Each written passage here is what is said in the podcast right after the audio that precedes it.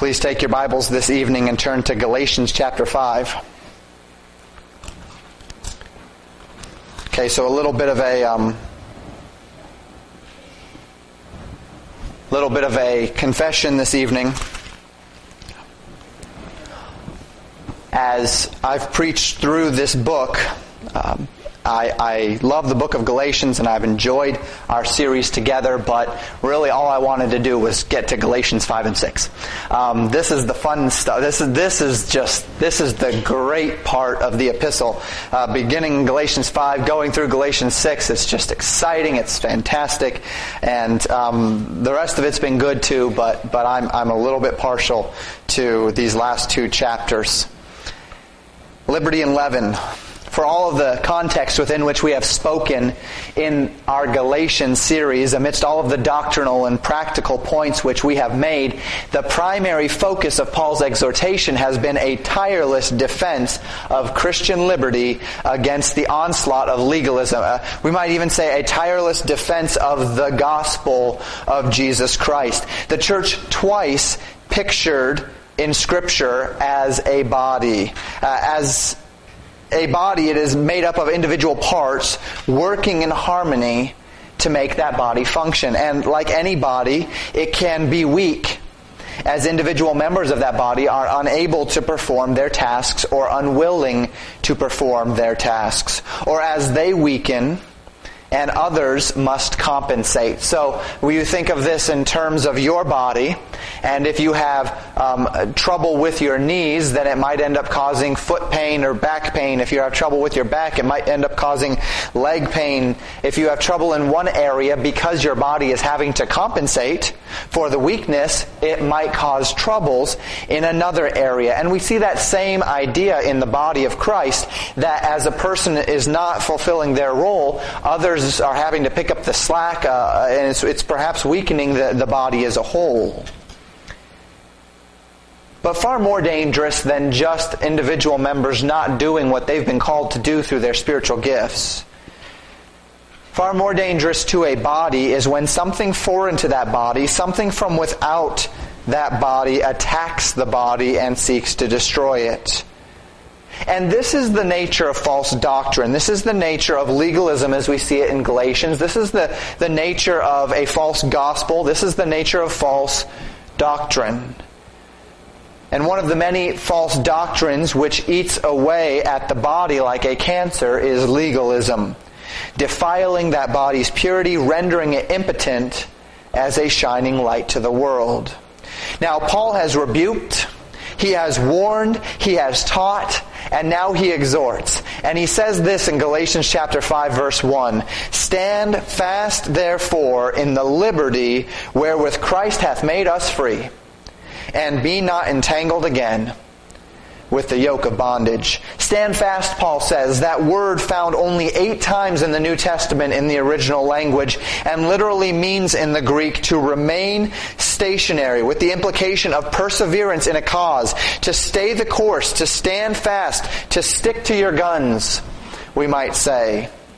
Paul would exhort other churches in a similar way along the same mindset. In 1 Corinthians 16 verse 3, Paul says to the Corinthian church, Watch ye, stand fast in the faith, quit you like men, be strong. In Philippians chapter 4 verse 1, he said to the church at Philippi, Therefore, my brethren, dearly beloved and longed for, my joy and crown, so stand fast in the Lord, my dearly beloved. And as we consider these uh, among several other places where this phrase stand fast is found, the Corinthians were exhorted to stand fast in the faith. That would be sound doctrine. The Philippians were exhorted to stand fast in the Lord. That would be his name. That would be sound doctrine. And the Galatians are now exhorted to stand fast in their liberty. Why in their liberty? This is sound doctrine. With the same zeal that we defend the faith of the Lord Jesus Christ, with the same zeal that we would defend the Lord Jesus himself, Paul is calling upon us to defend the liberty which we have in Christ against the dangers of a legalistic, false doctrine. Christ did not come to subject us. He came to liberate us. The Christian life is never presented in the scriptures within the context of can't do. It's presented in the scripture of what we ought to do. It's not a path of bondage whereby we are limited. It is the path of freedom whereby we are finally and blessedly empowered to serve Christ. We're free from sin. We're free from guilt. We're free from dogmatic, liturgical, religious expectation as a requirement to find favor with God. As a contrast to this freedom, then, Paul says, Stand fast in the liberty wherewith Christ hath made you free, and be not entangled again with the yoke of bondage. That word entangled literally means to be ensnared or to quarrel against. And the idea of a yoke would be that which we would consider um, oftentimes in the context of oxen or, or of animals, where um, a farmer would, would yoke up his oxen to a plow, or a person would yoke up their, their um, oxen to a cart, and that would be a means of binding them and a means of controlling them in order to get them to go where they need to go. And as we talked about about last week, uh, as we've talked about the liberty that we have in Christ, we don't see the, the concept in the scripture that Christ is behind us, jabbing us with a sharp stick. We see the idea of Jesus Christ walking before us and leading us in the way that we should go. We are willing followers of a very kind master. The temptation toward Christian bondage is strong and it's persistent. It seeks to ensnare us in its bondage to keep us from living in the freedom with which Christ has purchased for us. Paul declared to them, to this church, that they are not the children of the bondwoman, but of the free. And if we are free, then we must live in that freedom. We must stand in that freedom. So Paul continues and he says in verses 2 and 3, Behold, I, Paul, say unto you that if ye be circumcised, Christ shall profit you nothing. For I testify again to every man that is circumcised that he is a debtor to do the whole law. Now, the cornerstone of the Judaistic form of legalism was circumcision, an act required in the Old Testament law, but nowhere commanded of the Church of Christ. And Paul tells them plainly, as plainly as he possibly can, that Christ will not reward them anything for the fact that they are circumcised. And as Paul speaks of it in this context, he's literally speaking of the, the form of Judaistic law. He's not saying that if you get circumcised, then, then, then you can't have Christ. But what he's saying is if you are seeking to be circumcised as a manner or as, as the, the means by which to incur the favor with God that would bring you to a place of eternal life, then Christ does not profit you. In fact, Paul has mentioned in Galatians chapter 2 and 3 and 4 that those who seek to submit themselves to the law in order to gain the favor of Christ are in fact submitting themselves to the law not just for the blessings, but also for the cursings. And this is a very, very important point for us to understand in regard to those, even in today's world, who seek to submit themselves to the law. There's a very, there are several very large movements of Christians who would claim that the law is necessary for this age. One of the most prominent of these being what's called now the Hebrew roots movement. And what they almost universally fail to appreciate is that the law, it comes in as a whole. You can't take the law in parts. That if they would submit themselves to the law and feel as though the law is, is valid for today, then it comes as a whole. It comes all together. The blessings and the cursings, the obscure and the common. And as James tells us in James chapter 2 verse 10, for whosoever shall keep the whole law and yet offend in one point, he is guilty of all. There's no one, without question, who truly wants to rest under the standard of the law because it is an impossible standard for which we can attain or unto which to attain. So Paul says in verse 4, Christ is become of no effect unto you. whosoever of you are justified by the law, ye are fallen from grace. Now, Paul is not telling them here that they will lose their salvation if they submit themselves to the law. Those who are, who are, are in Christ, who are legitimately in Christ, are in Christ whether they submit themselves to the law or not. Those who are not in Christ and seek to submit themselves into the law, they, they are not in Christ yet and still. He does warn them, however, and the concept in verse 4 is that they, their lives in Christ become of no effect to them. That as they persist in living by the law, they by default must live in rejection, or at least, um, as we might say, um, denial of grace. And if they are denying grace, then they are denying the very essence of Christ's life and death, the very purpose for which he died. And so Christ becomes of no effect unto them. They have rejected grace in deference to the self-righteous standards of legalism and are thus living the life of the legalist. And here's what it means. To, to fall from grace, if we, if we take this, this phrase at its word, it means guilt. It means self-righteousness. It means the constant compulsion to justify yourself. These are not characteristics of a life lived in grace. These are characteristics of a life lived under debt.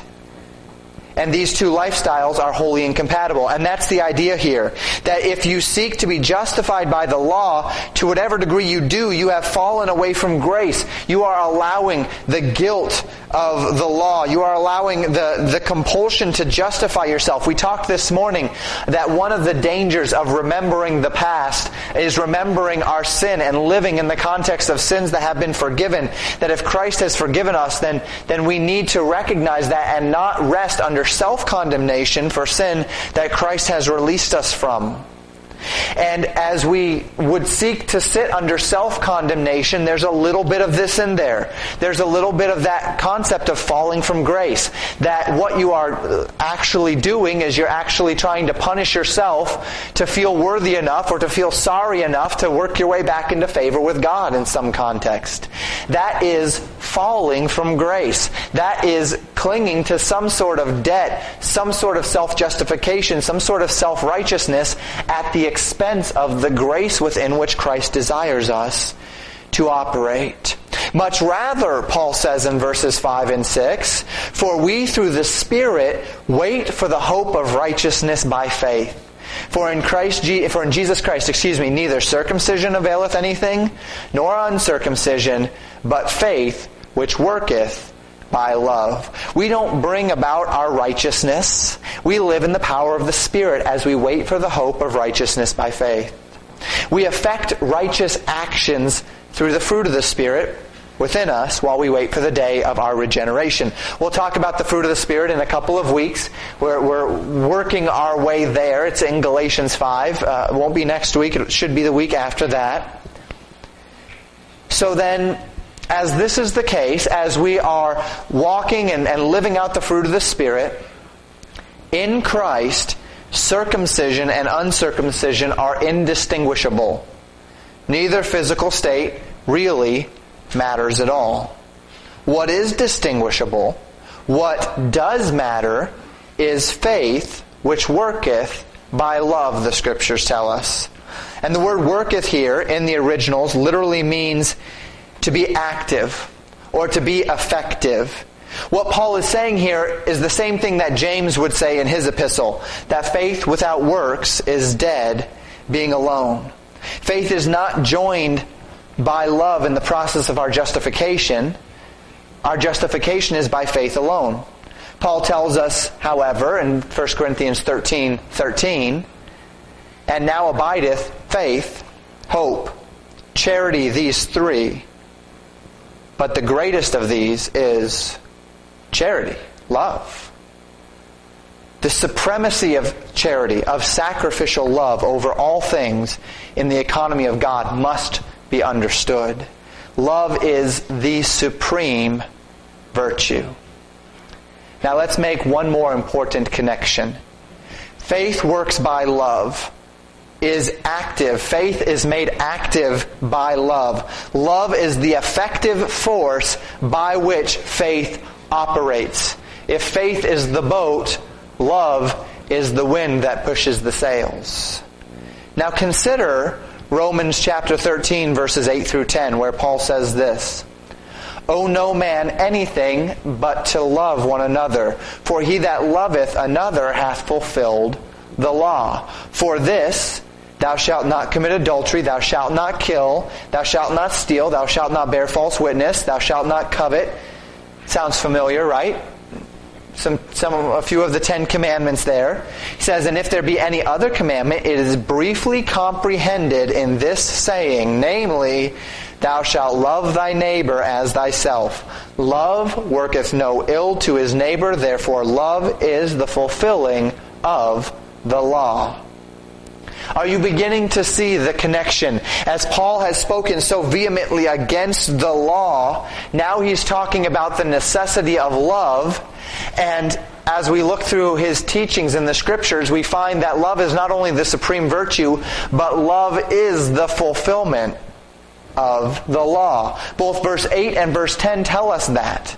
That love is the fulfillment of the law. And as he says the law, he's not just speaking of whatever we want to call the law of Christ. He is speaking of the Mosaic law. He just quoted five of the Ten Commandments. And he says if there be any other commandment, it is briefly summed up in this one statement. Thou shalt love thy neighbor as thyself. And then he goes on to say, for love is the fulfilling of the law. The law that these Judaizers said you need to keep. You have to keep every jot and you have to keep every tittle. The, the law which Paul calls bondage and serves only to make the work of Christ of none effect, to cause one to fall from grace. This law is not abolished in us when we live and stand fast in the liberty wherewith Christ hath made us free. This law is in fact fulfilled in us through Christ by means of love. Paul will tell us the same thing, by the way, in verse 14, which we'll get to next week of Galatians 5. So here we are, submitted to the Spirit of God, waiting for the hope of righteousness by faith, which worketh by love, and we'll talk more about submitting to the Spirit of God in the weeks to come. And as we submit to the Spirit of God and live in the grace of Christ, we in fact, through Christ, fulfill the law as we love God with all of our hearts and as we love our neighbors as ourselves. As you exemplify the love of Christ to one another, as you exemplify the love of Christ through obedience to Him, you are fulfilling the law. Now, Paul then makes three very um, succinct statements, three just straightforward statements, which comprise verses 7 through 9. He says this, Ye did run well, who did hinder you that ye should not obey the truth? This persuasion cometh not of him that calleth you, a little leaven leaveneth the whole lump. This morning we spoke about Paul's frequent connection between the Christian life and a race. Well, here's another instance. He tells them, ye were doing so well. You were running well. You were running that race. You know that race that he talked about? He probably taught the same thing to the Galatians that he was teaching to the Philippians. That, that as he exemplifies the Christian life, he does so as a race. And he says, you were running well. You were running this race well. You had laid aside the weights. You were running with patience. You had um, forgot those things which were behind. You were pressing towards those things which were before. You were pressing toward the mark for the prize of the high calling of God in Christ Jesus. Jesus, you did run well. You were getting along fine. You were finishing the course. You, you had sound doctrine. You were growing in that doctrine. And then something happened. You got bogged down. Something hindered you. You stopped obeying the truth. At some point, you missed it. You lost the path. You started faltering in the run. Who did that? Paul asks. Who hindered you? That you should not obey the truth. Who caused you to falter in your obedience to the truth? The persuasion not to follow the truth. This persuasion to follow the law. This persuasion to yoke themselves under the bondage of this false gospel. Paul says it didn't come from the one who called you. It didn't come from Christ, and it didn't come from anyone who represents Christ. It couldn't have come from Christ because it acts and works against Christ. It came from a man. It came from man's ideas. Something is hindering them, he says. Something has weighed you down. At some point along your jog, you picked up a ball and chain. You picked up something that is hindering you from your progression. You, you found the wrong path. And see, here's the thing about man's ideas. No matter how good they start out, no matter how good a man's ideas can start out, no matter how close to doctrine a man's ideas can start out, if they're a man's ideas, then they can quickly and easily become corrupted. That's why we stick to this book. Because as long as we have this book, and as long as what is being taught is out of this book, and as long as you can open this book and understand the same things that are being taught, we're safe.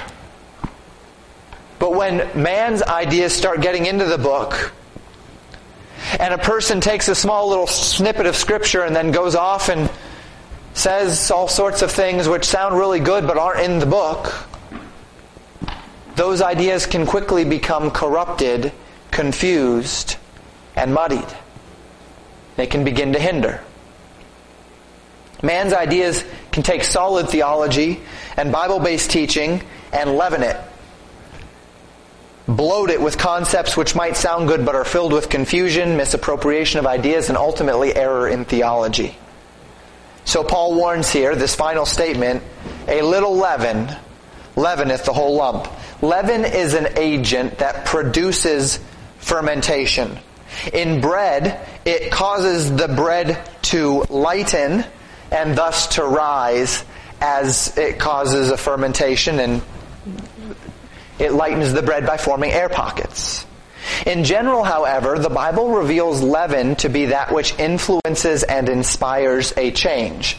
It doesn't always state that leaven inspires negative change, although by and large in scripture leaven is seen negatively. However, we do see at least one instance in scripture where leaven is given in a positive light.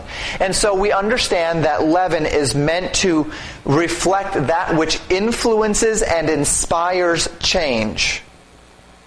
In this case, Paul is warning about a negative change.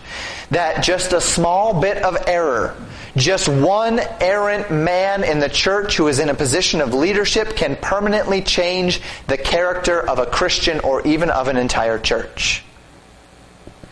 We can sometimes get the idea as Christians or as a church that as long as we stay away from the big time errors, we'll be okay. As long as we stay away from uh, real, you know, the, the heresies and the apostasies, the major ones, we're okay.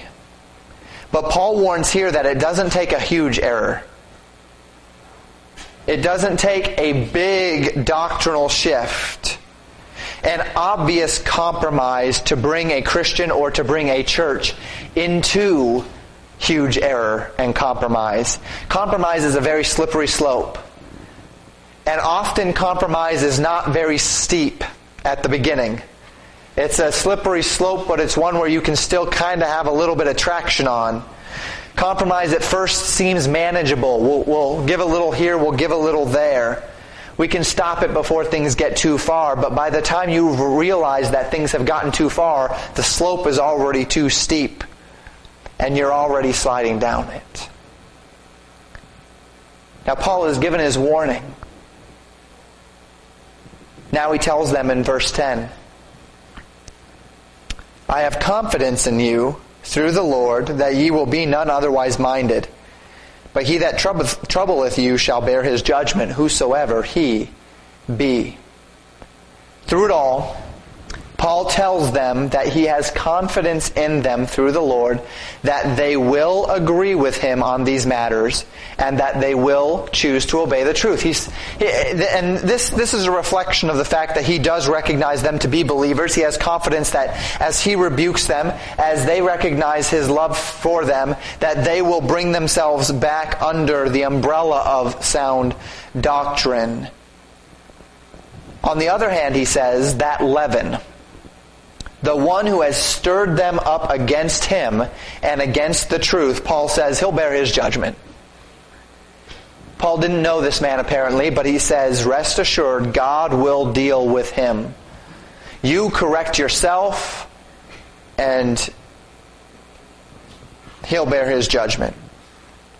Peter told the church that the churches that he was writing to in 2 Peter chapter 2 verse 1 but there were false prophets also among the people even as there shall be false teachers among you who privily shall bring in damnable heresies even denying the Lord that bought them and bring upon themselves swift destruction we aren't called to sit idly by while false teachers ravage the church of Christ. Certainly we're not called to sit idly by. We must speak out for the truth. We must call men back into the light. We must call men back into the truth of God's Word. But the teachers themselves, those who are persisting in teaching false doctrine, knowing full well that they are wolves in sheep's clothing, they will go from place to place and person to person. They will always, there will always be someone to listen to their heresy. There will always be someone to buy into false teaching. But rest assured, they will be judged. And their judgment will be definitive. As we consider our consideration, our text for this evening, uh, we read in verses 11 and 12. And I, brethren, if I yet preach circumcision, why do I yet suffer persecution? Then is the offense of the cross ceased. I would that they were even cut off, which trouble you. Paul reiterates that this teaching is not his teaching. That if he was preaching that believers needed to submit to the law in circumcision, why would he be suffering persecution at the hand of the Jews? The offense of the cross is nullified if salvation is by works. For the offense of the cross is this you can't do anything to right your relationship with God. That's the offense of the cross. That you are a sinner and you can't do anything to right your own relationship with God. You can, you can only flee to the cross. You can only cling to the cross. You can only humble yourself before the cross. And this is extremely offensive to human sensibility. The human sensibility that fell to sin by desiring to be like God the human sensibility that lives in a culture that is deceived by the wicked one into desiring to usurp the authority of God and in, a, and in a, a, human heart, a depraved human heart, or in a depraved culture, or in a depraved society that is seeking to become like God, that is seeking to claim for themselves the title of God, that is seeking to control their own lives, how can there be anything more offensive than to hear that you are a sinner, that you are out of fellowship with the God of the universe, and that the only way you can come back into fellowship is to humble yourself before Jesus Christ? The offense of the cross is that you must humble yourself before the message of Christ or suffer an eternity in hell. Well, that's not fair. That's offensive. The offense of the cross is that only one road leads to God. And that road, that gate, that door is Jesus Christ alone. Well, that's offensive. Yes, it is. And so Paul concludes wishing that those who brought these false notions into the church would be cut off. Paul says they'll bear their judgment, but he doesn't just rest and say, leave them in the church. He says, I wish that they would be cut off, which trouble you. Interesting. That word cut off in the Greek literally means to amputate. It's a fantastic play on words here. These men, or that man as the case may be, in the church was preaching that they needed to be circumcised, right? And here it is, these men that were preaching that the foreskin of the flesh needed to be cut off in order to be right with God. And Paul says, look, these guys that are preaching that the foreskin of your flesh needs to be cut off, here's what I'd like. I'd like for them to be cut out of the body. I would that they were cut off. That the metaphorical body of Christ, maybe you need to do a little cutting of that body. And maybe you need to start with these ones who are troubling you that they would be cut off from the communion of the church. In the same way, they are calling on the church to cut off the foreskin of their flesh.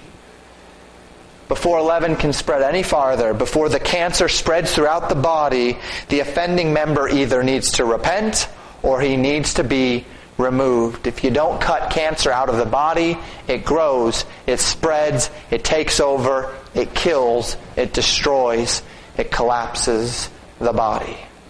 You got to cut it out or it'll continue to grow. As we apply today, I simply want to walk back over the two most important statements that we saw in this chunk of Scripture and seek to bring them a little bit closer to home. So Paul said, Stand fast in the liberty wherewith Christ hath made you free. You are free in Christ. The Scriptures tell us that Christ hath redeemed us from the curse of the law, being made a curse for us. But liberty is not necessarily an easy thing to maintain. The concept might make sense if we were to carry it over into another context. In an adult context, we might liken this to the idea of being a boss versus being an employee. Being a boss is a great privilege. It comes with certain privileges. It comes with um, certain extra benefits. You have more flexibility. You have uh, those benefits. Maybe the pay is better. You have more privileges. Those sorts of things. But you also have a great deal more responsibility. The employees, they do what they're told. The boss needs to initiate. He needs to plan. The employees can leave work at work. Whereas a boss sometimes is required to work well beyond the time clock. The privileges and the blessings of the freedom that leadership brings bring with it responsibilities. For children, we might liken this to the privileges and freedoms that you gain as you get older and as you show yourself more capable and more responsible. As you show yourself responsible, you grow in freedoms. Parents, I would encourage you to not necessarily tie the freedoms that you give your children into their age as much as tying the freedoms you give your children into a level of responsibility because different people mature at different rates. But as you get older, as you grow in responsibility and maturity, you will gain more freedoms. You're able to do more things. You're able to do them more independently of your parents and your family. But with those privileges come responsibilities. And the more privileges you gain, the more ways are available to you to falter, to fail. The, the smaller uh, number of privileges and freedoms you have, the smaller the arena in which you can fail or disappoint. As that grows, so does your responsibility. As your freedoms grow, your responsibilities grow, also your accountability grows. As we consider spiritual freedom, something that God calls for us to stand fast in, this calling is one filled not just with spiritual freedom, but with spiritual responsibility. As a child of God, as an heir to the promises of God, we have been given divine expectations within which to live. And as we've been given the liberty in Christ to live, we have the responsibility of bearing out that liberty properly. The law was a checklist. Do it or don't do it. Blessing or cursing. Grace frees you from that kind of thinking, from that kind of operation, but expects in return that you direct yourself into Christ like maturity and personal accountability for your actions. The first hymn we sung tonight was Come Thou Fount of Every Blessing. And the final verse of that hymn says, Oh, to grace, how great a debtor daily I'm constrained to be. Let thy goodness like a fetter bind my wandering heart to thee. Prone to wander, Lord, I feel it. Prone to leave the God I love. Here's my heart, oh, take and seal it. Seal it for thy courts above. the hymn writer speaks of grace being a debt. Isn't that interesting? Oh, to grace, how great a debtor daily I'm constrained to be. Not a debt that brings guilt, but a constraint, the compulsion that grace gives us to live out obedience. That the goodness of the Lord would bind us like fetters, like chains to Christ. The responsibility of liberty We've spoken of it many times. You're going to hear about it. You've heard about it. If you read the news, you hear about that among conservative pundits all the time. That liberty, freedom is not free. You see that on t-shirts all the time, right? Liberty demands responsibility. Liberty outside of responsibility is anarchy. We need to stand fast in our liberty. It's hard work, but it's worth it. It isn't easy but it is blessed. Don't allow yourself to fall into the trap of lazy Christianity whereby you simply fall back on a checklist of moral actions to gauge God's pleasure. And if you've done well with your checklist today, then you feel like you're fine with God. That's lazy. That's not how it works. It's not how it works. It's about your heart. And you and I know full well that you can do your checklist of Christian things and your heart can be as far from God as east is from west. You can run down the checklist of reading your Bible and of going to church and of wearing this and of not wearing that and of listening to this and of not listening to that and watching this and not watching that and you can completely miss a love for Christ.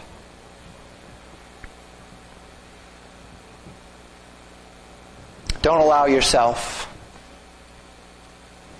to fall into that trap. Because in doing so, you forfeit a thriving relationship with God in deference to self-righteous bondage. It's a cheap copy of the real thing. And I use that word bondage quite deliberately. You have been freed from the guilt of the law. You have been freed from the condemnation of the law. God has walked into the cell of guilt and judgment and unshackled you in Christ. So don't just sit in that cell with your loosened shackles hanging around your hands and your feet, wallowing in the guilt that Christ has released you from. Bear the responsibilities and joys of the freedom that you have in Christ that He has purchased for you and live for Him. So stand fast in the liberty wherewith Christ hath made you free. The second phrase I'd like us to consider again as we close. A little leaven leaveneth the whole lump. Paul warns here about the nature of false teaching. It takes very little false teaching to spoil large amounts of sound doctrine. Now, as I say this, it is important that we understand uh, what I'm going to describe as a difference between what we might say as doctrine and theology. And just bear with the way I'm describing this. Doctrine is a word which means teaching. Theology is a word which means the study of God. This breakup is not universally recognized. It might, we might even call it a synthetic breakup. I'm breaking it up this way just so that I can get a point across. Throughout all of our lives, we will be learning and growing in our understanding of the Bible and its teachings. In some areas of our lives, this learning and growing will mean a dramatic departure from certain held beliefs. There might be a time in your Christian life where you have grown up thinking something, learning something, being told something, or simply understanding a piece of scripture a certain way, and at some point you're going to be confronted with another truth, and as you study it and as you bear things out, that truth will become what you believe to be accurate, more accurate, more correct, and it will supersede what you previously thought, and it will dramatically change the way you live your Christian life. In other areas, there will always be levels of ambiguity where you hold to a certain perspective, but you are open to other perspectives, or you recognize the possibility of other perspectives. And while we operate under these different levels of conviction, we not only hold different ideas up to different levels of esteem, but we reflect our confidence in those ideas in different ways. When I speak of doctrine, when I speak of our doctrine, I speak of those things which we believe, we teach, we stake our Christian life upon. Those are the things which we are confident in from the Word of God. We have chapter and verse, and we stick to them. When I speak of our theology, and again, this is a synthetic breakup, so don't take this into a systematic theology or anything like that. But when I speak of that theology, I speak of those things which we're still studying and learning and questioning. If I may put it this way, it's sort of like levels of security in a bank. Customers are allowed to come and go all day out of the bank, but they're only allowed so far into the bank. They're only allowed to come up to the tellers or to go back to the offices. In order to get beyond those tellers and get into a vault, you must pass a higher degree of security. You must be checked. You must be proved that you are not a threat. This is a similar idea your studies in regard to things of the Bible, your theology, your, your inspection of different thoughts and perspectives and theories with respect to God's Word are like the customers coming in and coming out. They're coming into your mind. You're, you're regarding them. You're recognizing them. And you're, uh, you, you give them that ability to do so. You don't need to be as scrupulous with your admittance because you aren't giving those thoughts and ideas any authority in your life or allowing it to impact your life directly. But your doctrine, as I speak of it this evening, these are the things that you trust. These are the things that you have scrutinized. These are the things that you have proven. And thus you are allowing into a, a deeper circle of your life. These things are, are found in the Word of God, found substantially. You allow these concepts to touch your life in a deeper way because you trust them. These are the concepts that become a, a part of who you are as a follower of Jesus Christ. Paul is warning in this passage that when you follow the wrong stuff, when you allow the wrong teaching into that inner circle, beyond the tellers and into the vault, into your doctrine, even just a small amount of the wrong stuff, false teaching, of true doctrinal error, it can do a great deal of spiritual damage in your life. One rotten apple, you know, can ruin a whole bag. One rotten potato can make the others go bad. False doctrine admitted into your trusted circle can quickly taint much of the rest of it. Now, in, in consistency with the illustration I gave, I state that I do not discourage you from listening to people, from hearing spiritual ideas. We're not here to shut ourselves off to the Christian world around us. But I highly encourage you, with every facet of teaching that you receive, to keep it all in the lobby of your spiritual life until through prayer, study of the scriptures, counsel, validation of the Holy Spirit, you are confident that said teaching is true and consistent with the Word of God and thus worthy to be admitted into the vault of your spiritual life. We must go through this process of discernment because a little leaven leavens the whole lump liberty in Christ is the great privilege of all who believe in Him unto salvation.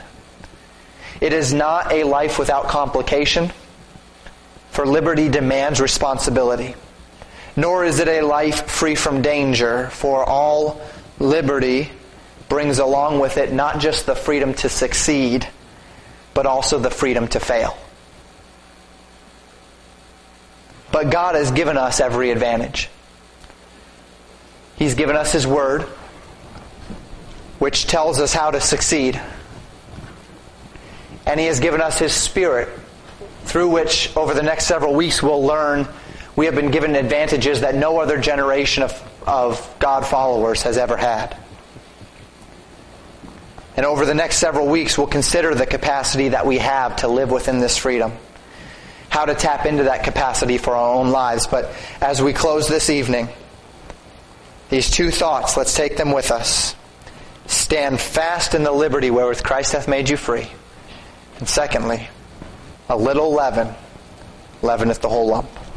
Let's close in prayer. Lord, we thank you for sound doctrine. Thank you that you have given us everything we need in your word as pertaining to life and godliness. I pray for every believer in this room, from old to young, that we would stand fast in the liberty wherewith Christ hath made us free. And I pray for us as individuals, I pray for us as a church, that we would be ever vigilant against the dangers of leaven, the leaven of false doctrine. May we